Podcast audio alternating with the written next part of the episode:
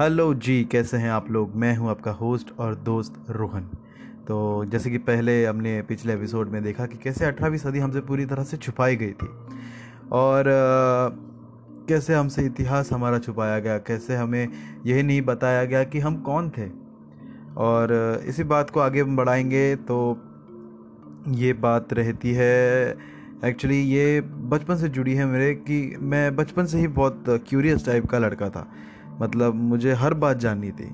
फिर इतिहास की तरफ़ मैं ऐसे मुड़ा कि इसमें मेरी रुचि इस कारण बढ़ी कि यहाँ रोज़ कुछ नया एक ट्रेजर हंट जैसा होता था, या मुझे रोज़ कुछ नया जानने मिलता था, है ना?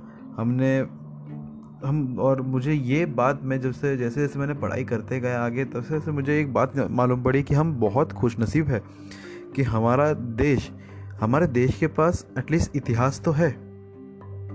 और जो बहुत मशहूर है। नहीं तो कितने देश हैं हमारे हमारे इर्द गिर्द कितने देश हैं, जिनके पास इतिहास ही नहीं है उनका। और वो लोग अपना इतिहास, वो लोग खुद बना रहे हैं इतिहास। अब, मिसाल के तौर पे अगर आप लेंगे तो अमेरिका देखिए। अमेरिका के पास कौन सा इतिहास है? एक ब्रिटिशों से उन्होंने फाइट की थी और, ब्रिटिश चले गए। क्योंकि वो टाइम पे उनकी कॉलोनी छोटी थी और फिर उनको वो उसी वक्त मालूम पड़ गया कि ब्रिटिशर्स को इधर से निकाल देना चाहिए। तो उन्होंने वो कर दिया, ठीक है?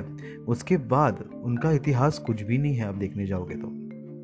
उनके पास कोई इतिहास नहीं है, ठीक है? और वो अपना इतिहास बनाते हैं। मेरा एक दोस्त है जो अभी फ़िलहाल ही मैं यूएसए गया था तो उससे मैंने पूछा तो उसने मुझे बताया, तब मैं, हम कैसा था, हमारा हिस्ट्री सब्जेक्ट ऐसा था कि हम लोग एक दूसरे से बात करते थे। तो उसने मुझे बताया कि मैं अभी बॉस्टन में हूँ तो अभी मैं जा रहा हूँ कोई एक शहर का नाम लिया, उसने वहाँ जा रहा था बॉस्टन से कहीं तो जा रहा था वो। तो फिर बॉस्टन से न्यूयॉर्क जा रहा था हाँ। तो फिर वहाँ से उसने उसने कार रेंट की, और फिर चलते चलते हाईवे पे मेन लगा, और फिर वहाँ पे उसने देखा उधर बैनर लगा हुआ था एक। कि historical monument ahead five hundred kilometres ahead तो उसको वो क्यूरियोसिटी बढ़ गई कि अच्छा हिस्टोरिकल मॉन्यूमेंट देखे जा रहे हैं इनका क्या है? देखने मिलेगा। फिर 50 किलोमीटर बाद वापस हिस्टोरिकल मॉन्यूमेंट 50 किलोमीटर्स अहेड तो उसकी क्यूरियोसिटी और बढ़ गई। फिर जैसे जैसे वो मॉन्यूमेंट पास आ रहा था तो five kilometre ahead four kilometre ahead three kilometre ahead take right for the historical monument ऐसा सब चीज़ें उसको दिखाई देने लगी। तो फिर उसने राइट टर्न लिया और वहाँ गया तो देखा तो एक पार्क था, ठीक है? पार्क में उधर एक कैफ़े था, छोटा सा। एक आइसक्रीम के स्टॉल थे, बच्चे खेल रहे थे। तो उसको, उसने देखा कि इधर मॉन्यूमेंट कहाँ है? उसको, हमें लगा, उसे लगा था कि कोई फोर्ट वगैरह ऐसा होगा, चीज़ पर, वैसा कुछ था नहीं वहाँ पे। वहाँ पे एक, सिर्फ़ एक पुतला था। ठीक है? उसके हाथ में बंदूक थी और फिर वो उनका कोई सैनिक था जो सिविल वॉर में मारा गया था उस जगह पर। उसको उन्होंने हिस्टोरिकल मॉन्यूमेंट का नाम दे के वहाँ पर पार्क वगैरह बना के रखे थे। मतलब सोचिए अगर हम एक आदमी उनका उधर मरा, उनका एक आदमी वहाँ शहीद हुआ उसका उन्होंने हिस्टोरिकल मॉन्यूमेंट बना सकते हैं वे लोग। हमारे यहाँ तो कितने सारे हुए। तो ये सोचने वाली बात है। और इसी के साथ फिर एक और किस्सा ऐसा है कि मैं फ़िलहाल ही में जब बहुत कॉलेज के टाइम पे मैं पंजाब गया था, मेरे एक दोस्त के भाई की शादी थी। तो पंजाब गए थे हम तो फिर मुझे ये है कि बैठा नहीं जाता। अगर शादी भी कुछ भी हो, मुझे नहीं बैठा जाता। मैं उस अगर कोई शहर में हूँ तो मैं उस शहर घूमूँगा, मुझे देखना है। मुझे उसका सब जानना है चीज़ें। अगर आपको किसी शहर का या किसी चीज़ों का इतिहास जानना है तो वहाँ का सबसे बेस्ट तरीका है कि उधर का म्यूज़ियम चले जाइए आप। म्यूज़ियम में आपको उधर के बहुत जानकारी मिलेगी। तो ऐसे ही हम अमृतसर के म्यूज़ियम में गए। तो वहाँ मैंने देखा कि कि यहाँ बहुत सारी चीज़ें पड़ी थी। तो मैंने एक एक देखनी, मैंने एक एक आर्ट सेक्शन सब देखनी चालू की। एक सेक्शन आया कॉइन्स का, ठीक है?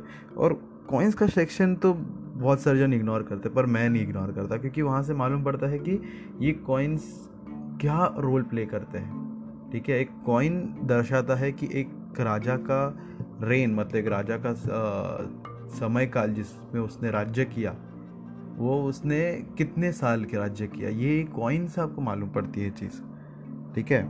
उसका बहुत बड़ा एक स्टडी है। जो करने जाएँगे तो बहुत बड़ी स्टडीज़ है। कॉइन्स एक ऐसी चीज़ है जो स्टडी के लिए आप ले सकते हो। अगर आपको आगे कुछ जाके अगर डॉक्टरेट वगैरह करना है तो ये स्टडी सब्जेक्ट है कॉइन्स तो वो सब रहने देते हैं। ये आते मुद्दे पे आते हैं कि वहाँ मैंने कॉइन सेक्शन में गया तो मुझे एक कॉइन दिखा, जिसे देखते ही मुझे मेरी आँखें चमक गई। क्योंकि वो ऐसा था कि उससे मालूम पड़ा मुझे कि हिंदुस्तान हिंदुस्तान की क्या कहते हैं वो हैसियत क्या थी उस समय? और वो कॉइन था कम से कम two three twenty nine A D का सॉरी बी सी का। Three twenty nine B C मतलब बिफोर क्राइस्ट मतलब बहुत पहले की चीज़ थी। बहुत पहले की चीज़। और वो ग्रीस कॉइन था। यानी ग्रीक शहर, यूनान का शहर का कॉइन था। तो वो मुझे दिखा।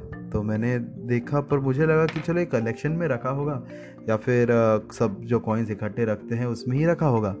पर जब मैंने नीचे उसके प्लेट उसके हर एक अगर सेक्शन के आप देखोगे जाओगे तो वहाँ के नीचे एक प्लेट लिखा होता है। ठीक है तो वो मैंने देखी प्लेट तो मुझे वहाँ दिखा कि ये कॉइन्स पाए गए थे मो यहाँ पे, मोंग करके एक शहर है, मोंग, जो मोंग पंजाब में मतलब अभी के पाकिस्तान में वो शहर है। वहाँ पे ये पाए गए एक्सकवेशन के टाइम मतलब खुदाई के टाइम अब मोंग शहर पंजाब पंजाब मतलब हिंदुस्तान। अभी पाकिस्तान में है फ़िलहाल, पर पहले हिंदुस्तान में था। हिंदुस्तान में ग्रीस का कॉइन कैसे मिल सकता है? ग्रीस सात समुंदर पार है दोस्तों। बहुत लंबा है। यूरोप में आता है। अब यूरोप से यहाँ लोग उस समय मतलब जब बहुत बहुत पहले ये मैं बात कर रहा हूँ three twenty nine A B C की बात कर रहा हूँ मैं मतलब बिफोर क्राइस्ट मतलब बहुत साल पहले, ठीक है? कम से कम साढ़े तीन हज़ार साल पहले ग्रीस का कॉइन इंडिया में क्या कर रहा था? ये एक सवाल ने मुझे हुक कर दिया। फिर जो मैंने चालू किया, उधर ही उधर ही वही लाइब्रेरी में, उधर, उसकी ही लाइब्रेरी में मैंने काम चालू किया। सब मतलब क्या पढ़ूँ इसमें कॉइन्स के बारे में क्या करूँ? उसके उनके जो हेड्स रहते हैं लाइब्रेरी के, उनका दिमाग खाना मैंने चालू किया कि नहीं मुझे जानना है कि ये कॉइन इधर कैसे आ सकता है। तो उसके बाद एक सवाल मेरे मन में तो आया ही था कि ये फिर यहाँ से खोज शुरू हो गई। ठीक है? जैसे जैसे मैं ढूंढता गया, किताबों में, पुराने ट्रेड रूट्स मैंने मैप्स निकाल के देखे, एक तस्वीर मेरे सामने बनती गई। और ये सारी तक, तस्वीरें और ये सारी जो मार्किंग्स थे, वो एक जगह पे जाके मिल गए। और मुझे मेरा जवाब मिल गया, जो एक हीरो के अंदर था। हीरो आप नहीं बोल सकते उसे उसे तो आप एक कॉन्करर बोल सकते हैं, जिसका नाम था अलेक्जेंडर द ग्रेट अब सिकंदर, जिसको हम लोग सिकंदर कहते हैं हिंदी में अलेक्जेंडर अलेक्जेंडर इंडिया तक आया था ये बात मुझे उस लाइब्रेरी में मालूम पड़ी। दोस्तों मतलब सोचिए, हिंदुस्तान की हैसियत क्या थी उस वक्त? मतलब हिंदुस्तान तक एक पूरे विश्व का विजेता जो अलेक्जेंडर है, वो हिंदुस्तान में आया जीतने के लिए। तो इससे बड़ी बात मुझे नहीं लगता कोई हो सकती है। तो इसके बारे में मैं आपको अगले एपिसोड में बताऊँगा कि अलेक्जेंडर आया तो आया क्यों? यहाँ पे ऐसी क्या चीज़ उसे यहाँ पर लेके आई? वो अफ़गानिस्तान के रूट से यहाँ तक आया था। तक्षशिला जो थी उधर की, उधर उधर आके बैठा था। ठीक है? फिर वहाँ अपने जो राजा थे, पोरोस पोरोस राजा थे, उनसे उसकी लड़ाई हुई, अलेक्जेंडर की। किस वजह से हुई, क्यों हुई? ये सारी बातें मैं आपको बताऊँगा अगले एपिसोड में। तब तक के लिए आप सुनते रहिए मुझे। ठीक है? और फॉलो कीजिएगा स्पॉटिफाई पे और मैं बहुत सारे अकाउंट्स में भी हूँ। तो मिलते हैं अगले एपिसोड में। मैं हूँ आपका होस्ट और आपका दोस्त रोहन।